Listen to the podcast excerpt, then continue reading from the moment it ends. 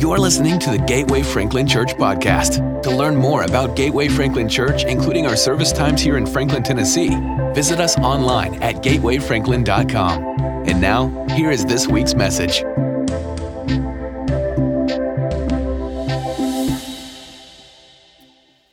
This morning, we begin a new series. It's called Roots Stories of Renewal. And this morning, we will begin that process looking at one of the key biblical uh, characters, the father Abraham.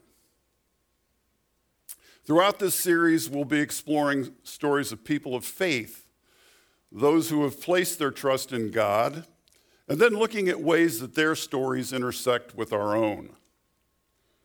For all who have placed their trust in Jesus today, we are the spiritual descendants of these men and women who trusted God long ago. Today, we begin that journey with the renewal story of Abraham. Scholars believe that over 400 years had passed since Noah and his family had survived the flood and begun to repopulate the earth. Abram who God later changed his name to Abraham, was the son of Terah, and he lived in the city of Ur with his father's family. Now, Ur was located on what we uh, know today as the Persian Gulf. It was up on the northern side of the Persian Gulf. Terah and his family were wealthy. They were owners of large herds and flocks. They had many servants. But Terah worshiped false gods, as we saw in Joshua 24 2. So God makes this personal call. Remember, there's no Bible at this time. God makes a personal call to Abram. And this is what he says Go from your country, your people, and your father's household to the land I will show you. God purposed to remove Abram from the influence of his family of origin, to take him to a new location, to build a relationship with him, and to begin the process of building a people for himself that would one day bring the Savior of the world. Now, Abram didn't know God at the time of his calling. So, both God's call and Abram's response are important to us as followers of Jesus today. First, God initiated the call to Abram. Abram was not looking for God. Second, Abram heard God speaking to him. He audibly heard God. As I said, there's no Bible in those days, so his response to God is all the more remarkable. Third, Abram responded to God's call in obedience. He believed God, it says. And Abram's belief was followed by his action. In Genesis 12, 4, it says, So Abram went as the Lord had told him. Faith in God is not merely a mental assent, it is belief, but it's followed by trusting God which is followed by action. The process moves from head to heart to action to hands. From hearing God to trusting God to acting in obedience to God and his call. Abram's response then becomes the model, the model for all people who encounter and then respond to God. The author of Hebrews in the New Testament declares this without faith, it's impossible to please God, because anyone who comes to him must believe that he exists and that he rewards those who earnestly seek him. To understand Abraham, it's important to know the promise that God gave to him. In Genesis 12, 2 and 3, God says this to Abram I will make you into a great nation, and I will bless you. I will make your name great, and you will be a blessing.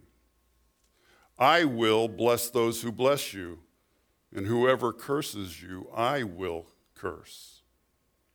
And all the peoples on earth will be blessed through you. Now, Abram wasn't a spiritual giant when God called him. What Abram brought into the relationship with God was his belief that God, the creator of heaven and earth, had spoken to him, that God had a plan for his life, and that God, and he was willing to trust God and move as God had called him to do. Further, he believed God even when everything in the natural world, most likely including his friends in Ur, would have thought he had had too much pizza and beer the night before. He and Sarah had been married for a long time. They were childless by all human accounts, beyond childbearing age. But God chose to give them sovereignly what is called in Scripture the child of promise in their advanced age as a sign of his ability to bring all his promises to fruition. What God had declared to them, God was able to bring about. First, God promised Abram that though he had not had children yet, that he would make Abram's descendants into a great nation. Second, he promises Abram that he will bless him and that his name will become great, and that Abram would become a blessing to all the world. Abram tried to figure out how God's promise could happen and concluded that he needed to make one of his servants, Eliezer, his heir. And so this is what Abram said to God You've given me no children, so a servant in my household will be my heir. Ah, then the word of the Lord came to Abram This man will not be your heir but a son coming from your own body will be your heir. He took him outside and he said, Look up at the heavens and count the stars if you can count them. And then he said, So shall your offspring be. In Romans 4 3, Paul declares Abram's response. Paul says, Abraham believed God, and it was credited to him as righteousness. James, in his book, affirms that Abraham believed God. It was credited to him as righteousness. And then he adds this, and he was called God's friend. Abram's belief was not merely a mental assent, but it expressed the trust he had in God and in the promises of God.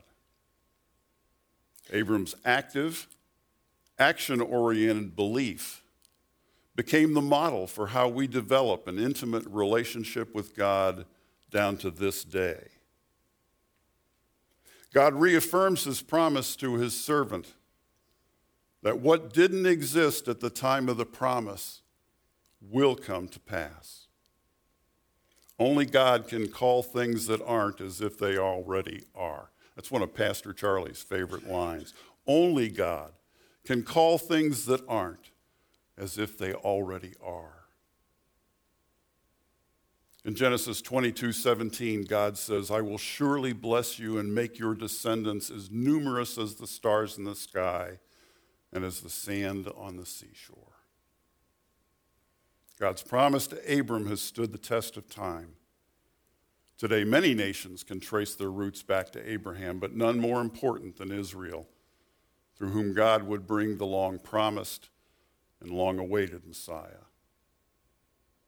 Through his descendant in the flesh, Jesus, God would make good his promise to Abram that all the world would be blessed through him. But Abram's story doesn't end there. God once again spoke to Abram and said, Do not be afraid, Abram. I am your shield, your very great reward. God chose Abram to know him. God promised Abram that he would protect him. And Abram's greatest reward would not be all the material things that God blessed him with, it would be his relationship with God. Abram and Sarah were looking at their advanced age and concluded they needed to make God's promise happen by their own human actions. Sounds familiar, doesn't it? They didn't believe at this stage of their lives that God could bring about his promise through Sarah giving birth to the child of promise. The result of their unbelief was a child, Ishmael, by Sarah's servant Hagar. The consequences of their unbelief were that the descendants of Ishmael and the descendants of Isaac have been at enmity with each other from that day to this. God also promised Abram that his descendants would inherit the land that God would give them. In Genesis 15, 7 and 8, God says, I am the Lord who brought you out of Ur of the Chaldeans to give you this land to take possession of it. But Abram questioned God, O sovereign Lord, how can I know that I will gain possession of it? So God made covenant with Abram that night. God had Abram prepare an extensive animal sacrifice a heifer, a goat, a ram, a dove, and a pigeon.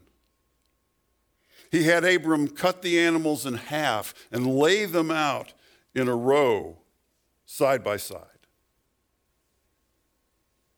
The covenant process was very familiar in Abram's day when two men wanted to make a contract with one another, this was the process they went through. Because when they walked together down through these deceased animals, what they were saying is, if I break my promise to you, let it be to me as it is to these. So God wanted Abram to understand how serious this covenant was and he uses the process with him. What they were committing themselves to was a sacred promise. So, covenant is a deadly serious commitment. But only God passed through them. This unconditional covenant was dependent on God alone to bring it to pass.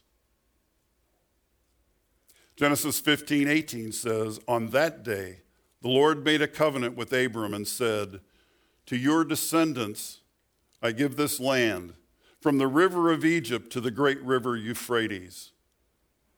So, what we have come to know as the Holy Land was promised by God to Abraham's descendants through his yet unborn son Isaac, a landmass much greater than the size of Israel today. It would extend from the Sinai. The river of Egypt is not the Nile, it's a river that is out in the Sinai Peninsula, all the way across east to the Euphrates River. Israel has never settled this entire region. But because God promised it unconditionally, it will come to pass in the future, most likely during the millennial kingdom. It's important that we recognize the unconditional nature of God's promise to Abraham that he seized with his that he sealed with his covenant. There's nothing that Israel had to do to inherit the promise. God alone would bring it to pass. Why? Because he promised to do so.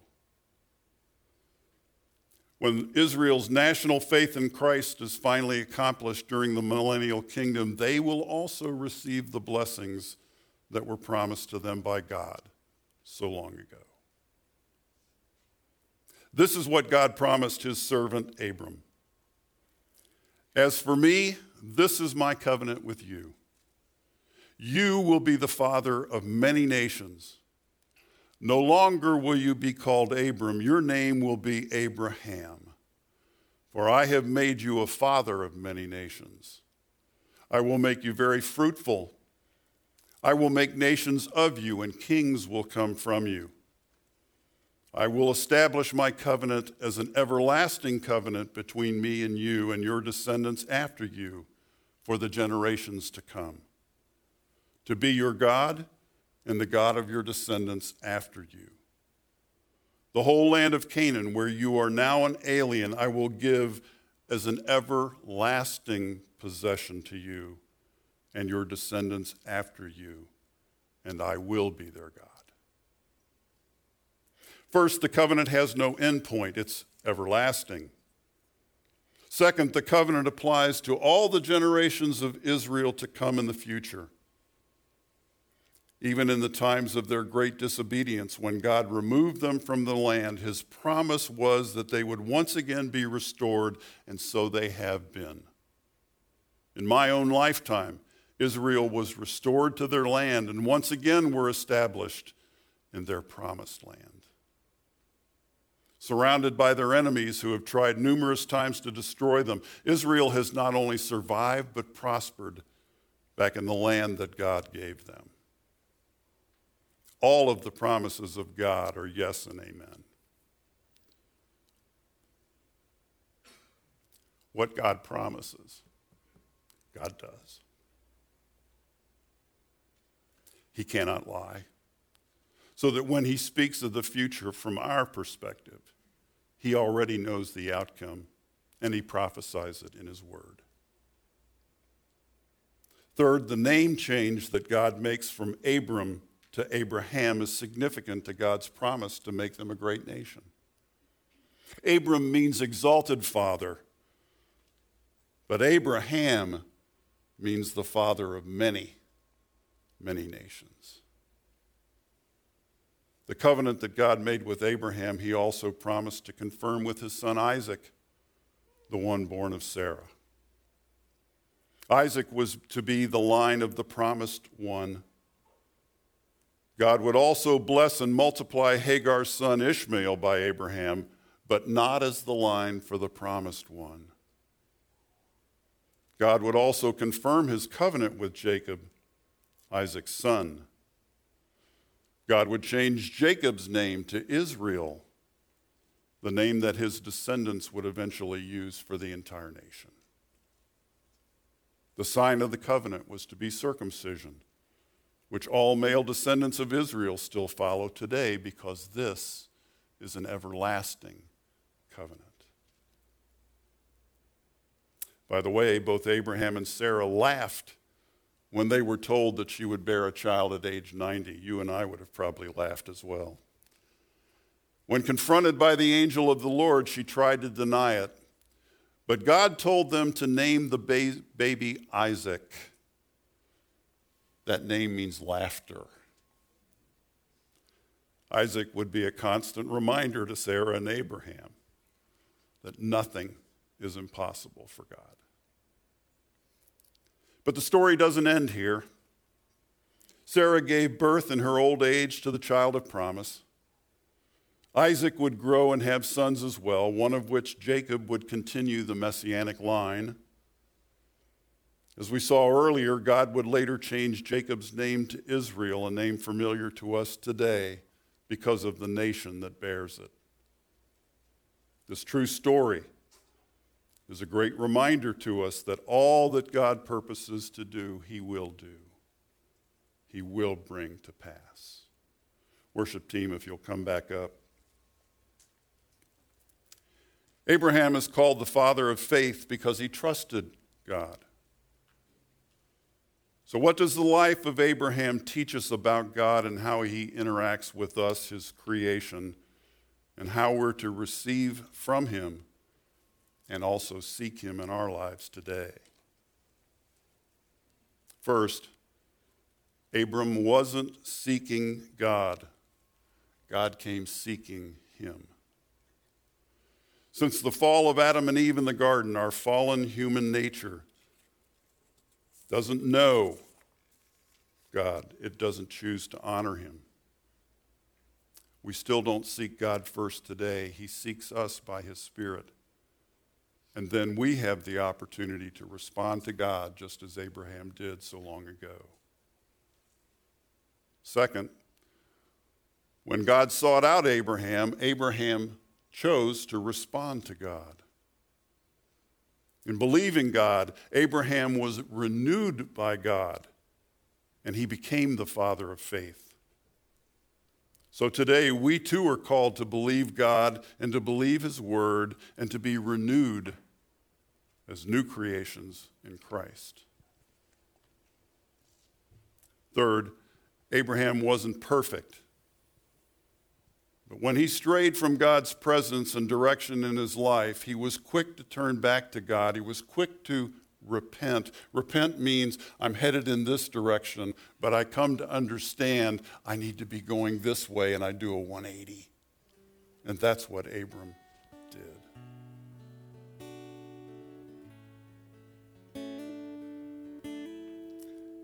Abram and Sarah's early decision to try to bring about God's promise to them by their own human efforts produced disastrous results that have continued through the ages down to our time today in the ongoing Arab Israeli tensions and wars.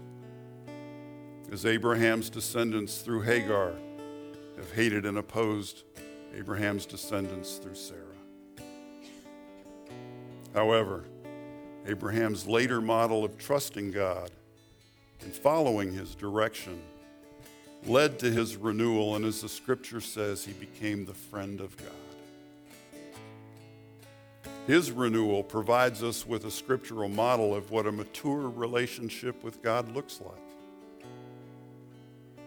By placing our trust in Jesus alone and following Him in the power of the Holy Spirit, you and I are renewed in our relationship with God. And like Abraham, we are able to walk with God and trust Him to direct our lives in the here and now and right into eternity. So, how does this life story of Abraham speak to you today as a follower of Jesus? You have many advantages today that Abraham didn't. But Abraham's story is given to us as a model. It's a model of two things it's a model of the consequences of not believing God, and it's a model of the blessings that come when we choose to believe God. Ultimately, Abraham believed God, and the scripture says it was credited to him as righteousness by his God. Today, you and I are called to believe what God has done for us in Christ Jesus and allow Him to transform our lives through the power of the Holy Spirit as we choose to follow Him. Because you and I believe God, we are renewed and we receive, as Abraham did, the righteousness of God. Because Abraham is called the father of faith, we're his spiritual descendants. So, here are four questions for you to take away from the message today. First, how does Abraham's story of renewal speak to you in your own relationship with God today? Second, how did God seek you and begin to renew your own life?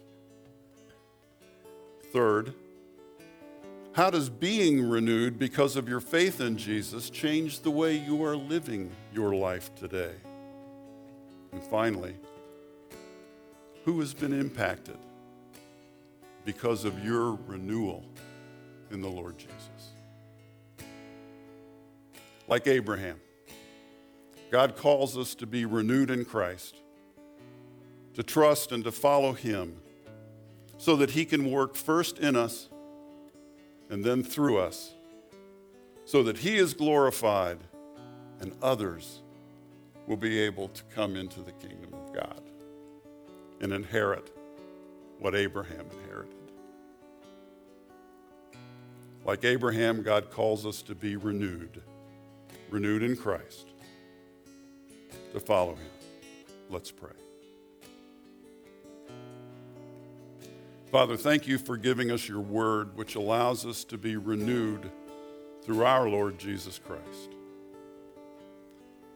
As you did with Abraham and Sarah, do what only you can do in our lives so that we may be renewed and live out your purpose for our lives. And we come together and ask this in the great name of Jesus. And the people of God said together, Amen. We hope you were encouraged and challenged by today's message. Again, to learn more about Gateway Franklin Church, find us online at gatewayfranklin.com. Thanks for joining us today.